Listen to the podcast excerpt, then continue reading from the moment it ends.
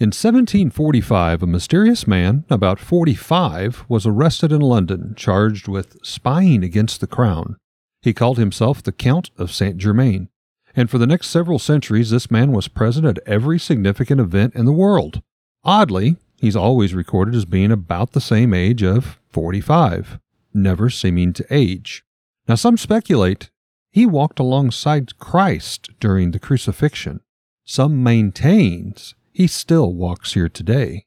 He has many labels, which include the original vampire or the name Cartophilus, but for most commonly simply the wandering Jew. Tonight we share his story, an ancient one, with all of you. From a child born into this world, we are taught what to believe. Close minded we become, fearful to be deceived. Still, we desire to know what lies beyond that locked door the art of the storyteller, conjuring tales of legend and lore.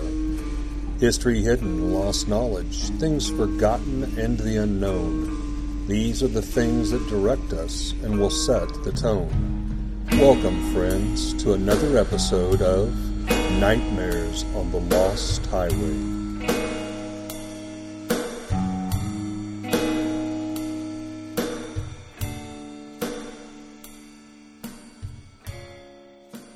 When Eric originally brought this topic up um, via text message, because well, last time we recorded, I didn't think we we didn't have any ideas when we No. walked away. And by the way, it's nice to get together in the recording studio again. It, it's been a hot It's minute. been a little while, which Eric was, you know, you were visiting family, and I understand that, and I had to help my son get relocated to St. Louis for a little while, and so we we had obligations.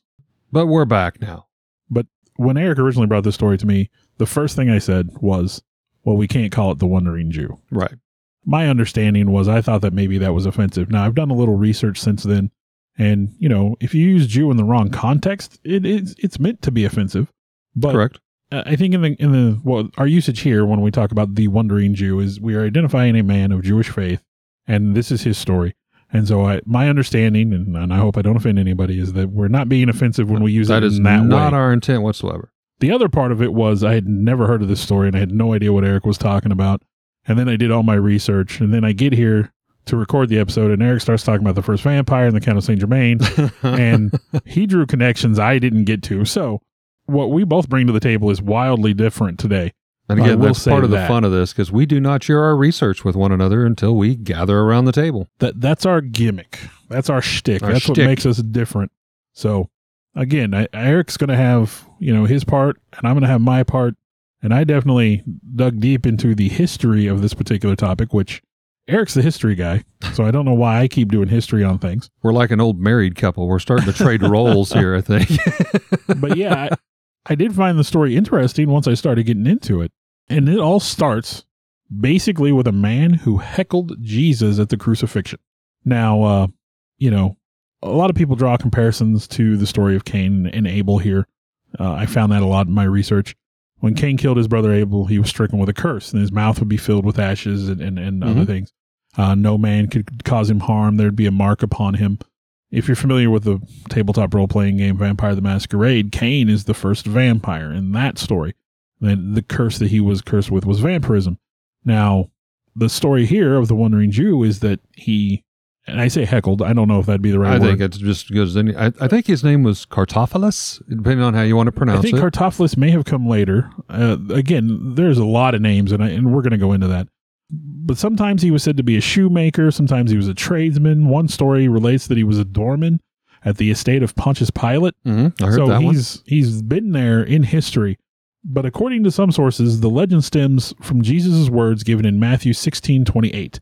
Verily I say unto you, there be some standing here which shall not taste of death till they see the Son of Man coming into his kingdom. Which basically there's someone here who's not going to die until I come back. And that would be the the man we're talking about today. And in some of those translations, just not trying to interrupt, but kind of in, interject here, there's some other translations that say, I go now to rest, but you, you shall never rest again until I return. And this all started, to Bill's point of when he started heckling. We're going to use that word, heckling. I think it fits. When Jesus was dragging his cross through the street and had to stop for a moment and take a breath. And he basically said, you know, hey, you pick up, pick up the pace, move along, or something to that degree.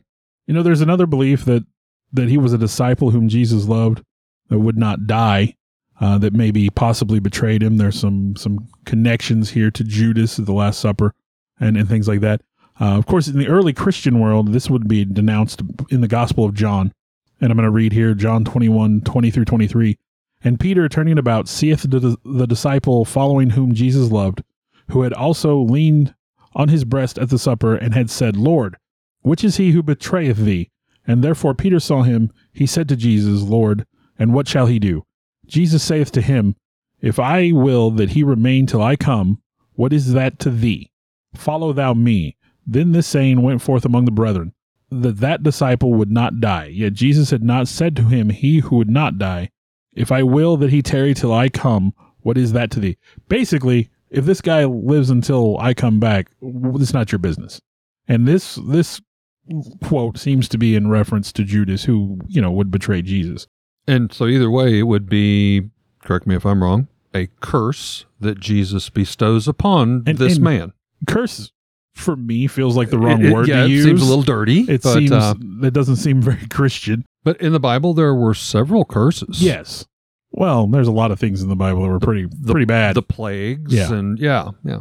Another story does relate that uh, there was a, a guard of the high priest who slapped Jesus. That's apparently in John 18.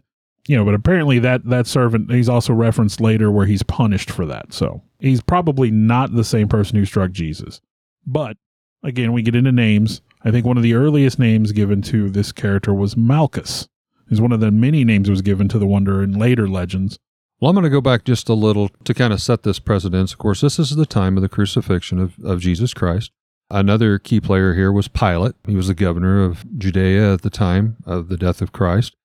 And a- in one of the stories, as Bill mentions, Cartophilus is said to have been like a gatekeeper, a doorkeeper for Pilate during this time frame.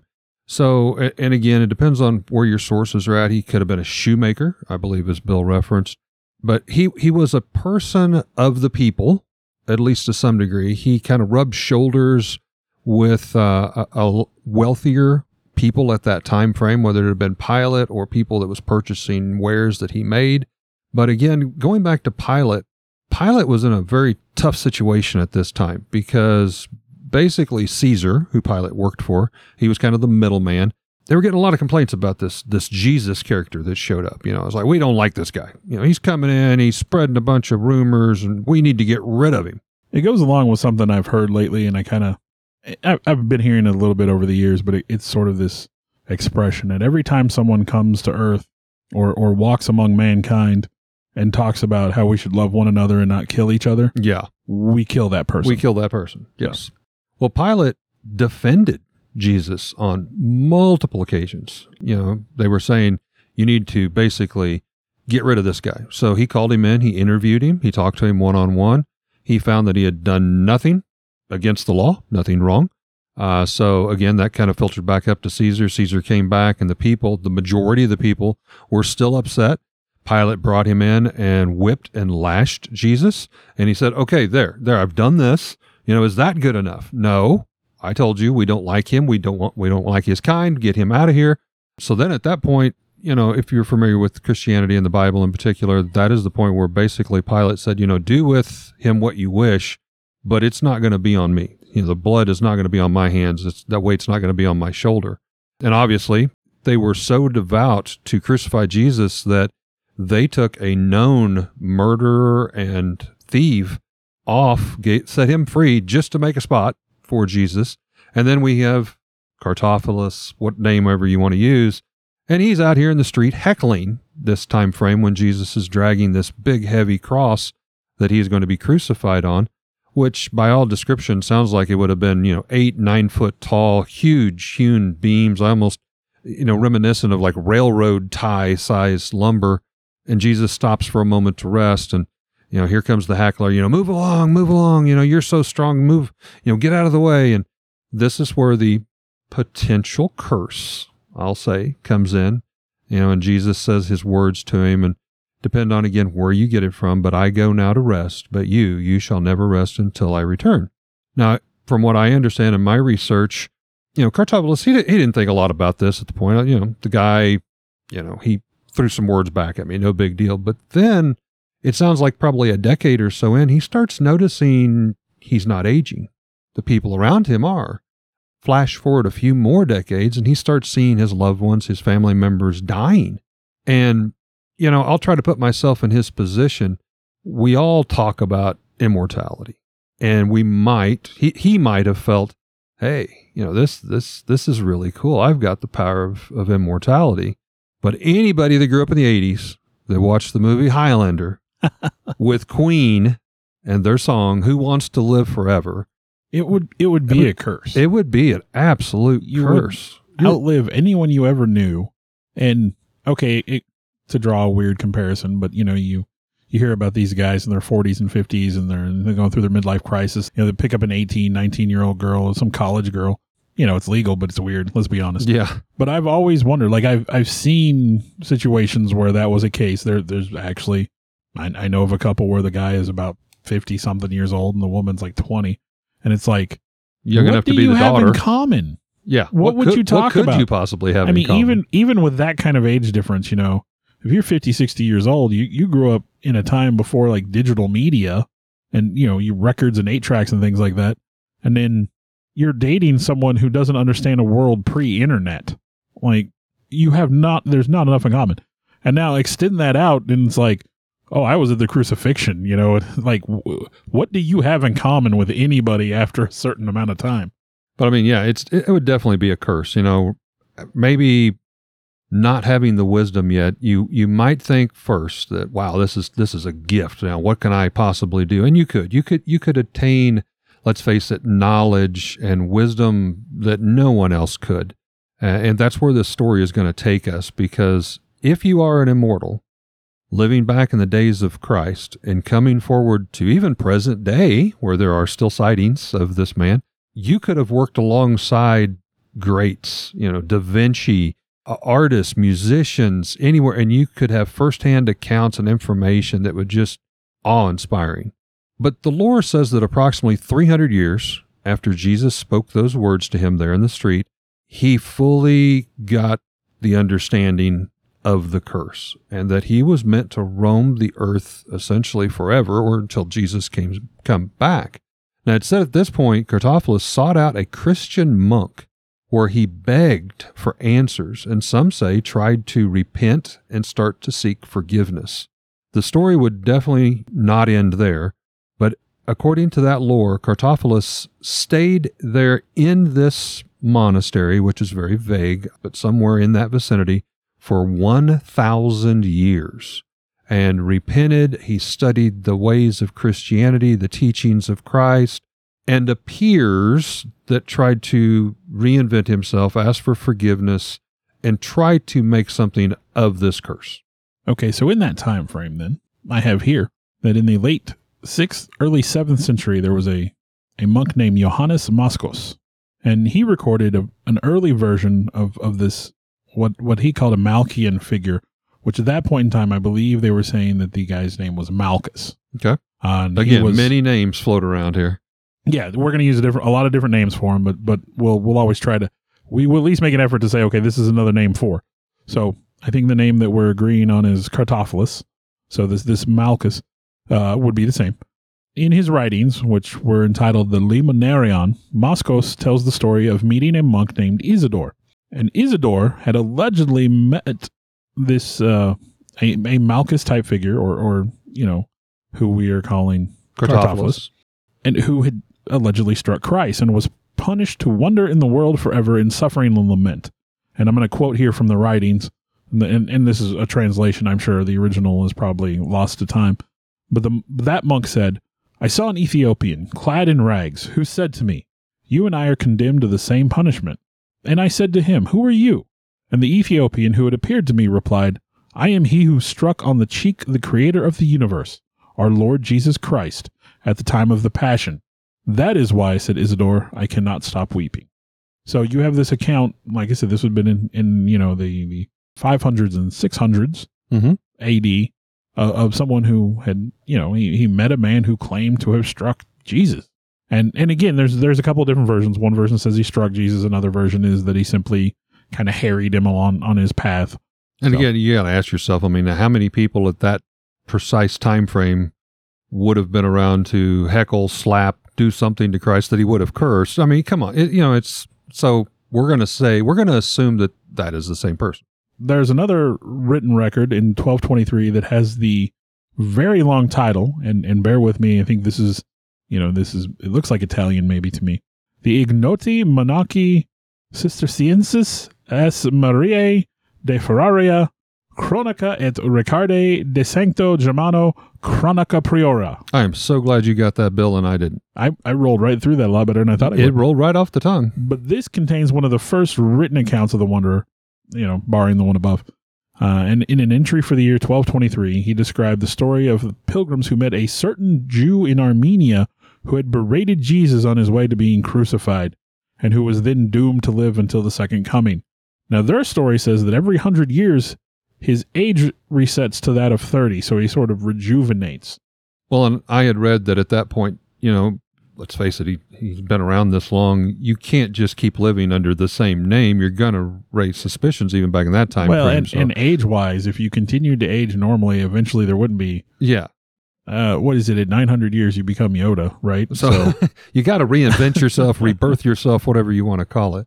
there's another version of the story that is related in the Flores Historiarum by Roger of Wendover around the year 1228. And I think you had more on that. Well, I had in 1228, very similar to the one that you just shared. This was a story that was kind of considered a myth or a legend brought back from the great crusades of a cursed Jew. You know, all this stuff prior, that this was just myth and legends that the crusaders brought back. But then in 1228, I found an Armenian bishop, I believe that Bill had kind of even mentioned, recorded in his literary works that he had sat down and had dinner with a man who claimed straight out to be, and he used the name Cartophilus. He said he spoke to the Armenian bishop uh, of history so realistically and accurate that as if he was there. The Armenian bishop, of course, questioned him because, it, again, he was describing smells, sounds, and things that you normally do not have in you know history books. And that's when he said, Well, I am Cartophilus. I am the man that approached Jesus in the street. I was there. Now, at, at that time, it's my understanding he was going by the name of Joseph. And I believe even the title of the, the book, The book states Was- that. yeah, under the title of, of the Jew Joseph who is still alive awaiting the last coming of Christ would be the title. And yeah, he talked to him and, and he said his name was Cartophilus. He was a Jewish shoemaker. So essentially, he's admitting there, I am Joseph, or Joseph today, I am really Cartophilus. Um, now, the name Cartophilus, well, we'll dig into that a little bit right here, can be divided into the words Kartos and Philos from its original language, which can be roughly translated as dearly and loved. So that's connected to the legend of the disciple whom Jesus loved. And and and I believe in this story he did claim to be Pontius Pilate's doorkeeper, and that he had struck Jesus on his way to Calvary and said to him while carrying his cross, Go on quicker, Jesus, go on quicker. Why dost thou loiter? Which is sort of a variation of what you said earlier Mm-hmm. and to which Jesus replied with a stern countenance, it is said, uh, that he replied along the lines of, I go, but thou shalt wait till I come. The bishop there, he, of course, he stated that Cartophilus had converted to Christianity and was baptized as Joseph, and that he had spent his days wandering and proselytizing and, and leading a hermit's life. And, and that's just one story. Now, there are claims of sightings of, of the wanderer throughout Europe that they, they continue on for years. I mean, all the way up until basically modern day. So the legend became more popular after it appeared in a 17th century pamphlet of four leaves, which, you know, the little fold over pages in the pamphlet, entitled Short Description and Tale of a Jew with the name Ahasuerus. So there's a, yet another name, this Ahasuerus. Again, I think we're going to go back to Cartophilus for most of this. So the, these names were not probably the ones used at the time, but for the simplicity and, and for continuity's sake, we're going to keep using Cartophilus. But contained in that particular pamphlet was the story of Paul de Eitzen, a theologian and Catholic bishop, who, while attending church in Hamburg in 1547, Paul noticed a man listening to the sermon and bowing with low, great humility at each mention of Jesus, and described him as of tall stature with bare feet and long hair falling to his shoulders. So after the service, Eitzen approaches him, and the man tells him his name is Ahasuerus, He was a shoemaker by trade, so we have the, the shoemaker Mhm. trade there. And he lived in Jerusalem at the time of the crucifixion. And he had stood in his doorway as Jesus passed by carrying the cross, and that he had mockingly told Jesus to hurry up and walk faster. Whereupon Jesus said to him, I will stop here and rest, but you will keep walking until the last judgment. And in the millennium and a half since then, Ahasveros said he had wandered the world without dying, waiting for Jesus to come again. And Deitzen described Ahasveros as follows, quote, Quiet and reserved, he rarely talked except to answer questions put to him. When he was invited to a meal, he ate little and soberly. He was always in a hurry and never stayed in one place long. He was offered money, but he never accepted more than two groats, which he immediately gave to the poor, saying that God looked after him, that he had repented of his sin, and that God had pardoned him because it was committed in ignorance. He was never seen to laugh or smile. He could not bear to hear anyone blaspheme or swear by God's passion. At such times he grew angry and morose. And and because of this pamphlet, this legend quickly spread throughout Germany and, and Europe. Uh, there were eight different versions of the pamphlet appearing in 1602 alone, another 40 altogether before the end of the 18th century.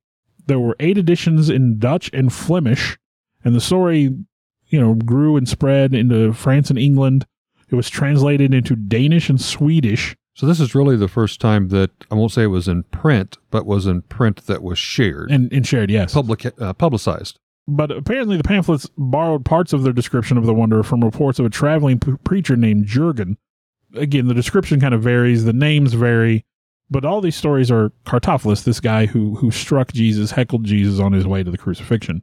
Now, along that same time frame in my research, I found the first mentions of uh, some of these people who had come across Cartophilus, the wandering Jew, and they were stating that he was a very frail old man. You described him as tall nature, you know, skinny, didn't eat much. Yeah. But they described that in every motion, he would cry out in agony and pain. I'm assuming because of like, you know, arthritis and just, I mean, the dude's 1200 plus years old at this point. Well, again, if he if he reverts to that thirty age, so maybe Maybe this was at the tail end yeah. how- of. okay, so how old does he?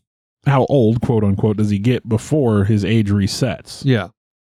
A- And then I did also find mention here that it became a little bit more difficult to track down, what we'll say, old Cartophilus, because I found here that every approximate, they said every generation, now that could be any number of years. Bill had said maybe 40 some years. I'm going to say a, a generation of 50 to 60 years.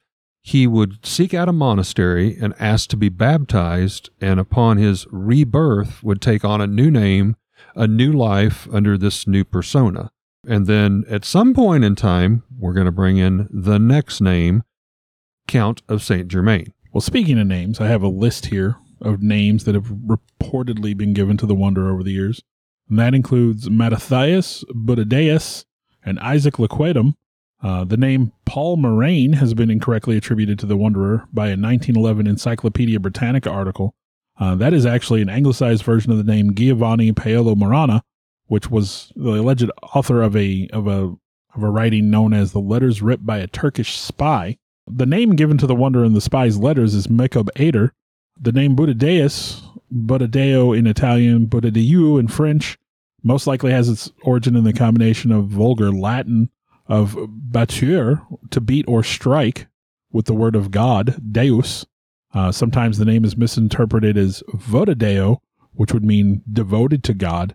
Where German or Russian are spoke, emphasis has been given to the character and his punishment, and in those places he's known as Ewiger Jude or Vekni Zid, or the Eternal Jew. In French and other Romance languages, the usage has been to refer to his wanderings, uh, as in Les Juifs Errants in French, Juidio errante in Spanish, or Le Hebreo errante in Italian. Uh, this has also been followed in English from the Middle Ages as the Wandering Jew. In Finnish, he is known as Jerusalemen Sutari, shoemaker of Jerusalem. In Hungarian, he is Bolyongzo Zido, the Wandering Jew, with a connotation of aimlessness. Now, as early as the 17th century, the name Ahasver has been given, apparently adapted from Ahasuerus, Xerxes, the Persian king, who was not Jewish and whose name was used often as an example of a fool uh, amongst the Jewish people of the time. Uh, the name may have been chosen because the book of Esther described the Jewish people as a persecuted people scattered across the province of Ahasuerus' empire. So, a list of eyewitness sightings of the Wandering Jew, and I'm just going to read some locations and some date here. But they include, of course, the crucifixion, Hamburg in 1542 and 1547, Spain in 1575, Vienna 1599, Lubeck in 1601, Prague 1602, Lubeck 1603, Bavaria 1604, Ypres in 1623, Brussels in 1640, Leipzig 1642, Paris 1644, Stamford 1658, Astrakhan 1672. I'm not sure how this is related, but Frankenstein in 1676, Munich in 1721, Altbach 1766, Brussels 1774, and Newcastle in 1790. This guy's getting around. The last mentioned appearance is in Hart's Corners, New Jersey, in America in 1868, where he reportedly visited a Mormon named O'Grady, according to the Deseret News, September 23rd, 1868. All right. Well, I'm going to go back and kind of fill in some of these, elaborate on some that Bill had mentioned. I found a few stories that in all my research, there was enough here of mention that I wanted to get a little detail. And I will say, in doing the research, there are a lot of places, you know, where he showed up, but there's just not a lot, you know, that was there. He seemed to be, as I had said in the opening, he appears like at any major event, a war, almost there. Uh, he is said to kind of be a peacemaker. He tries to get people to get along, to try to help, uh, which you know kind of goes back to the story part of he's repented of his sins and he's he's trying to make something of himself even under this curse of Christ. One in particular, particular is in London, England, about 1745. During this time in England's grim history, the Jacobites and England were at war. There was an invasion. People were being arrested simply by for being foreign. I mean, literally, the prisons and jail cells were full beyond capacity. Hundreds were being killed within only a few months just to clean out the, the prisons and the jail cells. I can't I can't believe that people would be persecuted simply by not being from a country. By not being from the country, exactly. But now, when this strange man was brought in for questioning, the Count's captors were astonished to learn that now you're saying the count is are you attributing him to the count of Saint Germain at this point? Good point, yes. So let's let's I'm identifying him moving forward, at least on, on my stories now, as he is going by the Count of Saint Germain. now for a little detail. I I have previously heard of the count of Saint Germain. I did not find this equivalency, so I don't have a lot of detail on this. But apparently, the Count of Saint Germain is another immortal figure that, again, like Eric said, has been sort of present throughout history Mm-hmm. at all these major historical events. Yes. So, just to, to say that these f- store these figures have a similar story, and and I did not see it as as coming together. At least not in the research I did. But apparently, you you you found that on, connection. on my side, I truly believe Saint Germain was Cartophilus, just reinvented. To each their own. But yes, for clarification, everything that I'm going to talk about is basically he is now going by the name the Count of Saint Germain. So basically, prison cells are full. They're they're killing people left and right because the jails are so full just by being foreign. But when this gentleman, the strange man, was brought in, the, the count's cha- uh, captors were astonished to learn that he was fluent in every European language, other languages from all around the world. Still, he would not tell them his age, and he would not tell them where he was born. He, his accents seemed to vary to such degree that even the most literate scholars of the time could not determine his origin. There was one gentleman, Horace Walpole. Now, that was the prime minister's son. He records in his journals the man calling himself the Count of Saint Germain could sing and compose and play most any instrument so well that it would bring tears to the eyes of the most heartened that would listen. He believed he must certainly be some traveled and educated musician of great stature, but none recognized him, and no one knew anything about him. Even more unbelievable was this man's ability to speak of history almost like it was from an eyewitness first hand account, with details unknown or uncommonly known. When he was asked how he knew such details, he would smile and say simply, I was there. This obviously brought up a lot of speculation, a lot of ridicule, and beliefs that he was a charlatan, so that the most knowledgeable and well educated men of the area were brought in to interview the Count, trying to trip him up, basically, if you will, in his storytelling. But they could not. even when they left to review books and little known writings to clarify things that they thought he said wrong, they would be proven that he was telling the truth. Now, St. Germain's jailers found him quite odd, but yet interesting. He could not go anywhere without attracting a loyal following. It is said that outside of his jail cells, even the prison guards would just kind of lean up against the walls. Other prisoners would listen intently to his storytelling, almost as if they were charmed by his tongue. Now, within the year, uh, without question, the Count of Saint Germain was released from prison just to go free. When the Prince of Wales heard the story of Saint Germain, he was enamored and immediately sent for him, wanting to do some more research on this strange man that popped up in history. However, even the prince and his stretch could not find Saint Germain. He had once again vanished as mysteriously as he had appeared. Jump forward to France, uh, mid to late 1700s. A man appears in France from again nowhere, dressed simply yet sophisticatedly in an all black outfit, a suit. He adorned every finger with lavish rings and jewels. He wore diamonds from head to toe, it was explained, and even had jewels on the buckles of his shoes and his belt. He appeared to be about 45 years old, and he called himself the Count of Saint Germain. Now, I believe the Count of Saint Germain always appears to be about the same age when people see him. 45 seems So- to be the, the age. That kind of, you know, Where with your stories. overrides the, the Yeah, it was- resetting. Yes. So yeah, maybe something changed here. I don't know. Don't know. But when the Count of Saint Germain arrived in Paris, he was obviously a man of significant means. He was very charismatic, leading people into conversations and then basically awestruck at his essentially I'm going to describe him as the best storyteller of all times. While almost nothing was known of him, he became the most sought after guest to invite to every social promenade and event not only would he entertain your social gathering with stories, but he played the piano, recited poetry, and is said to have played the violin so magnificently that often the ladies would pass out and the men, the hardened men, would cry to tears and drop to their knees from hearing his music. Some speculated he must surely have trained alongside the great musicians of the time. He could mix and mingle with ease no matter what the nationality, as the Count of Saint Germain could fluently speak French, English, Dutch, Russian, German, Spanish, Portuguese, Italian, Polish, Greek, Sanskrit, Chinese, Ancient Greek, Arabic, and even Latin. And each of those languages, most of those languages were mentioned in the different places where he, the Cartaphilus was allegedly sighted. Yes. Just about. I mean, Portuguese and, and Chinese notwithstanding. So, again, these were places where he was allegedly, supposedly sighted. and anytime he was questioned, his answer was, I was there. He seemed well educated to speak on any subject of the music, the arts, politics, science, philosophy, but he aspired to one above all, and that is history. He told stories about famous people in history as if he was there with them, such as King Henry VIII, Nero, Cleopatra, and other historical figures. Often, he already touched upon, he would be asked, How do you know these things? And he would boldly report, without canter, Because I was there.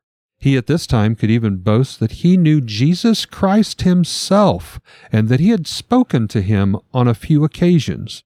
This would mean that he would be well over 12, 1400 years plus old.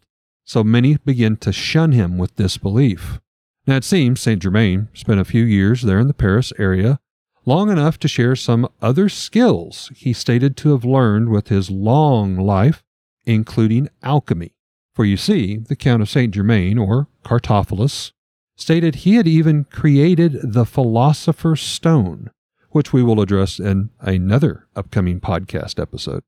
But in simplest of definitions, the Philosopher's Stone turned any metal it touched into gold.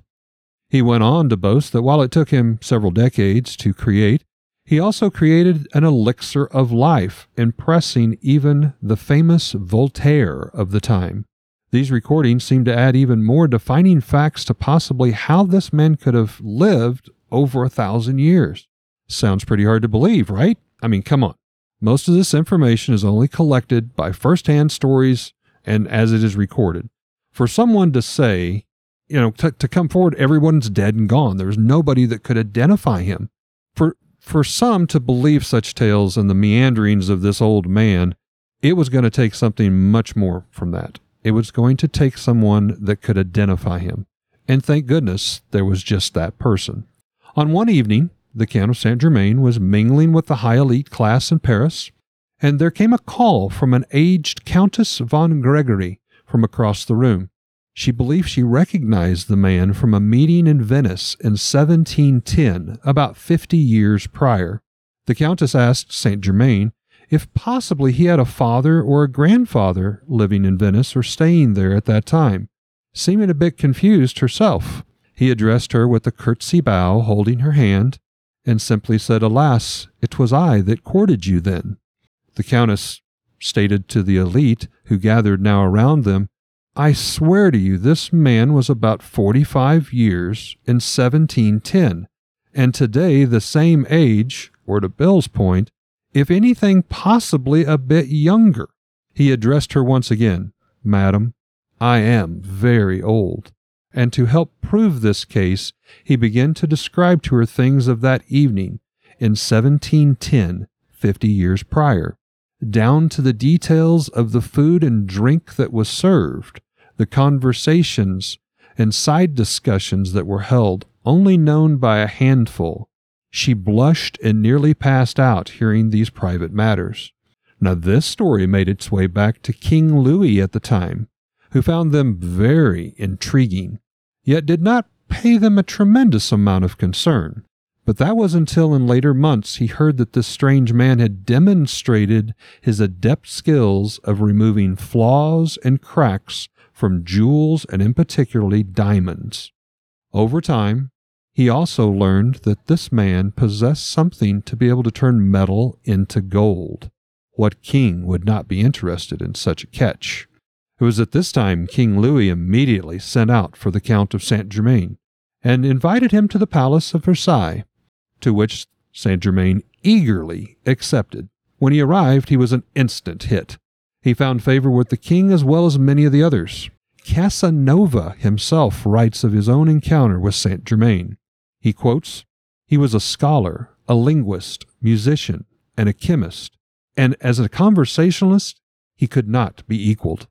Casanova went on later in remembering that he had never seen Saint Germain actually eat or drink at any event, with the exception of a little bit of mineral water or a sip of herbal tea. Now, during his visit, Saint Germain brought with him cases and vials and elixirs and potions and stones and supplies of all manners that he used for his alchemy. He was noted to have made makeup for the ladies of the court, whom all swore made them look younger, much like the chemist creator himself. He offered the king a new discovery that he had just made to permanently dye fabrics and silks at the time with a new bold colors that would never wash out or fade. But these were not the gifts the king desired. He wanted to know more about the count's abilities with precious stones and gold. The count explained to the king he had spent the last five years prior to staying with that of the Shah of Persia, where he was shared sacred knowledge and teachings to mend gemstones, removing fractures, cracks, and blemishes, as well as melting down small gemstones together to make one larger gemstone, or even growing gems from scratch, which we all know today is commonly done. Many gemstones are grown in the lab. The king seemed to scoff at the count's bragging However, the Count replies, Your Majesty, I have witnessed Christ turn water into wine. Diamonds are a bit trifle. King Louis, intrigued, proposed a test. He had his men bring him a diamond that was valued at 6,000 francs, one with blemishes and cracks. Now, the king's gemologist told him that without these inclusions that the gem would surely be worth 9,000 to 10,000 more. So the king proposed the test and give this gemstone to the Count of Saint Germain. He eagerly took it and said, King, I promise I will return within a month, and I will bring you this exact gem without the flaws and blemishes. And which he did. King Louis's gem experts examined the returned Diamond for some time not finding any sign of any flaw and now valued it at nearly 10,000 francs in its restored condition. The king was so impressed, to say the least, he immediately granted Saint Germain his own building, equipment, as well as servants, and set up his own laboratory on site. For the next several years, the Count of Saint Germain was a permanent fixture at the Palace of Versailles, spending every day toiling in his private labs, and every evening mixing and mingling with the ladies of the court. Until one day, when King Louis went to see his friend the Count, only yet again to find he had vanished without a trace. Now he disappears, reappears several times. During the late 1700s, after disappearing from King Louis in the uh, Palace of Versailles, he would reappear all across the area. He was seen by Sir Robert Clive in India. He was said to be present at the at the Hague, trying to broker peace between Prussia and Austria, most noticeably to a man by the name of Anton Mesmer, namesake relations to the creator of mesmerizing while he was a young uh, physicist in Germany.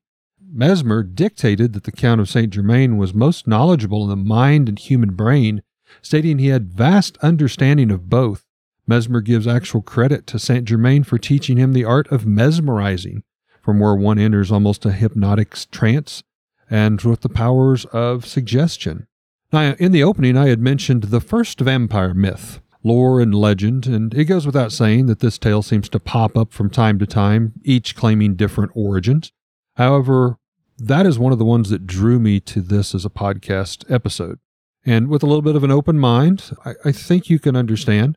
Number one, vampires are immortal, i.e., the elixir of life, alchemists, the teachings. We have uh, Saint Germain, who is an immortal. Number two, vampires seek blood to help preserve and feed them. Blood is considered essential and, as some believe, helps maintain healing and even youth. To an alchemist, blood is the foundation of many things. Number three, vampires cannot go into the sunlight. Jesus, as we know, suffered on the cross as he hung there for several days and eventually died at sunrise, which you see in all the movies and everything that at, at sunrise the vampires cannot handle that. Number four, silver can harm vampires. And it is said in lore that Cartaphilus and even Judas of Iscariot both possibly took silver coins as bribes and payment for turning on Jesus, uh, having now uh, a negative effect upon them. Number five, mesmerizing or charms, a power that vampires are said to possess to enable them to bend the will of man or woman. And, you know, I talked about this with his ability his, as charismatic charm to be able to lure people into conversations, getting them to believe him. Now, more sightings on into the late 1700s. The Count was in Russia. It is said that he helped bring Catherine the Great to the throne. He was in Holland to help end the Seven Year War.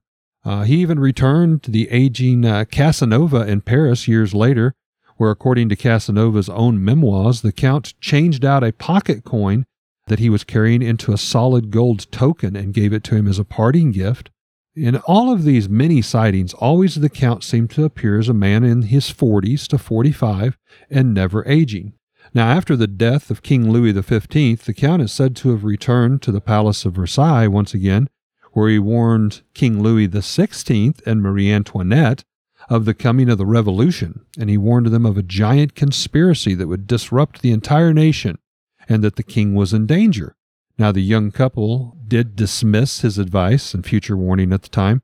However, recorded in Marie Antoinette's own memoirs, she stated she wishes they would have taken these warnings more seriously.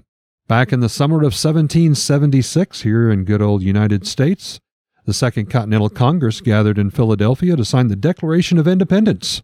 But the meeting wasn't going so well, as some of our founding forefathers were very fearful of going to war with England, the most powerful country in the world, when a booming voice spoke up from the back of the room, giving an uplifting message of hope with courage, commitment, and freedom. So inspired by hearing these words, there was a rush from all around the room to jump into action, and they began to sign their names on the contract of treason with England. After the signing, several of the men sought and looked up to try to thank the man for his words of wisdom. But alas, he was gone and vanished without a trace, even though the doors were guarded and locked with no one coming in or leaving during the time. 1779, the Count of Saint Germain is said to have befriended Prince Charles of Germany, He spent the next five years as a guest there in the prince's castle. February 22nd, 1784, is a death of Saint Germain, where it says he dies of pneumonia and was laid to rest at a local cemetery. His funeral services were said to be attended by many, all of them affected by the life in some way that the man had now finally passed away. However, in 1785, about one year, the Count of Saint Germain was said to have been spotted with Anton Mesmer of Germany later that year, and also at the French uh, Freemasons had chosen as their representative none other than, you guessed it, the Count of Saint Germain.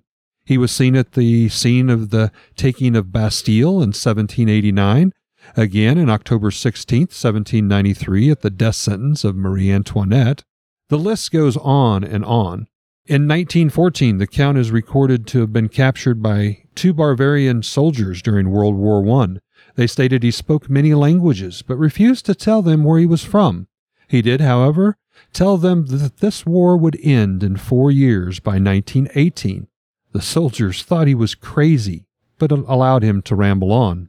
He then went on to warn them that while World War I would close, there would be a tyrant from the lower classes that would rise up beneath an ancient symbol and lead Germany into another global war in 1939. He said Germany would be defeated in six years, but not before they did despicable atrocities of violence to their fellow man. The soldiers were so terrified in their demeanor and the words spoken that they released the man and told him to please leave. 1930, Guy Ballard is said to have met the Count of Saint Germain on Mount Shasta in California. Ballard reported Saint Germain was one of what he known as the Masters or the Old Masters, which he declared was descendants of Jesus Christ. These were also believed to be people from heaven or spirits from heaven, possibly even aliens or extraterrestrial godlike beings that come down to share knowledge with mankind in hopes to make this world a better place. Now, Guy Ballard was so taken by meeting Saint Germain, he actually started his own religion based around his teachings, and at one time this boasted over a million followers, still active today. So, judging by the, the audience that we have, there's a good chance you may have even seen the Count of Saint Germain, or at least according to podcast Astonishing Legends I used to listen to. Now, uh, Astonishing Legends does really deep dives on particular topics. They'll do multiple hour long episodes about one specific topic, and they did cover the Count of Saint Germain in an episode. And that was my first exposure to the story. What they noted was that a lot of people have pointed out that in paintings of the Count, the alleged Count, he bore a striking resemblance to comedian and actor Kevin Pollak, which, if you're not familiar, he was in Willow. He played one of the brownies uh, he was also the only brownie that came back for the Willow TV series, the short lived. I think there was only a handful of episodes. You might have also seen him in A Few Good Men, The Usual Suspects, Grumpy Old Men. And he appears from time to time on the Comedy Central show Drunk History. And if you haven't watched that, I do recommend that it. That is it's hilarious. Very, very funny. But uh, apparently he bears a striking resemblance to the Count of Saint Germain in paintings. So much so that they were actually able to get him to come on an episode where he denied, of course, being the Count of Saint Germain. If he were immortal, you wouldn't want to admit to it. But it, it was hey, kinda, yeah, that's me. And and again, he's a comedian, so keep in mind, you know, his response was sort of humorous, um, sort of implying by the end of the interview that you know maybe they even convinced him he might be the Count of Saint Germain. so, so if you want to know what he looks like, there's a good uh there there's a good indicator of what he would have looked like. So was he was Kevin Pollak the Count of Saint Germain or Cartaphilus or this historical you know immortal I mean, I guess if you you see a very young Kevin Pollak in the next hundred years, yes, could so. be. so there are so many other sightings before and after, usually just little tidbits in history uh, documentation. But we're left with these questions. Number one, was the Count of Saint Germain a real person? I have to say unequivocally, yes, absolutely. There are too many documented accounts for a Count of Saint Germain not existing. Number two was the Count of Saint Germain immortal. Well, that one, that one we're going to leave up to you, our listeners. Is it time for headlines, Eric? It is time for headlines, Bill.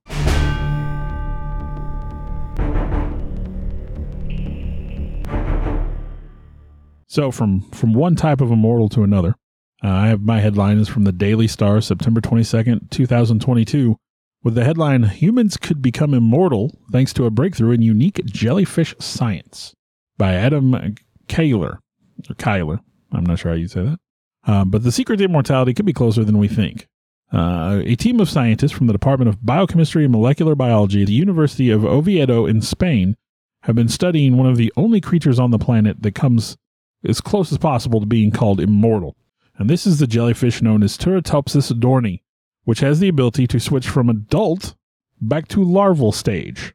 So it can just essentially reverse its aging, just start over. Very similar to Cartaphilus here. While not strictly unkillable, since it could contract disease or be eaten or destroyed in some way, it, it does retain the ability to reverse its aging and actually could choose to live for as long as it wanted to. Now, scientists have taken the immortal jellyfish and compared it to an almost exact cousin that lacks this immortality, and they have found and isolated that little part of the DNA code that allows it to to do this miraculous you know, resetting. On, on top of that, they've also been able to to find parts of DNA that are similar to those in humans and potentially integrate that little DNA code into human DNA. Mad scientist laboratory here. Could be potentially used to reverse aging or maybe even just cure diseases that we currently don't have any cures for. That would be good stuff. Well, I wanted to uh, do my headlines on something that kind of bothered me as I was doing the research. I'll be straight up honest. But then when I mentioned the word of Jesus cursing, I noticed my counterpart, good friend Bill's eyebrow raised a little bit and he kind of spasticed a little bit. Curses, you know, in, in the Bible, you, they almost, you, you think about, oh, that doesn't go hand in hand. And I know when I was doing my notes, I, it, it stopped me. But quite honestly, curses in the Bible are a very real thing. There were curses, there were plagues, there were obviously the opposite, there were blessings there are three types of curses, uh, according to Wikipedia. Uh, one is a generational curse, and that would be simply somebody did something so bad that the curse applied beyond them to uh, to their descendants. Number two is a cast curse, which is you know the one initiated by possibly a a witch or a, a witch doctor or some type of something that you you were at a place you weren't supposed to be in. Something was cast upon you and third would be an earned curse, which I thought was a very weird terminology. But it would, I, I guess, in my best explanation would be something where you knew better, but you put yourself in this situation to, to do something, and therefore this curse was bestowed upon you and you earned it. Uh, in the religions of Christianity, God has often blessed or cursed people, tribes, entire regions, or areas. And I think the most notable curses of the Bible would be the plagues cast upon Egypt back in the book of Exodus. Of course, the first of those ten was water to blood. The second was it rained frogs. The third was gnats and lice afflict, uh, afflicting the people and animals. Fourth was the surge of flies that came in. Five, sick cattle, which obviously would affect by all those before them, uh, why we might have sick cattle. Six, the boils that broke out on the skins of all the people of Egypt.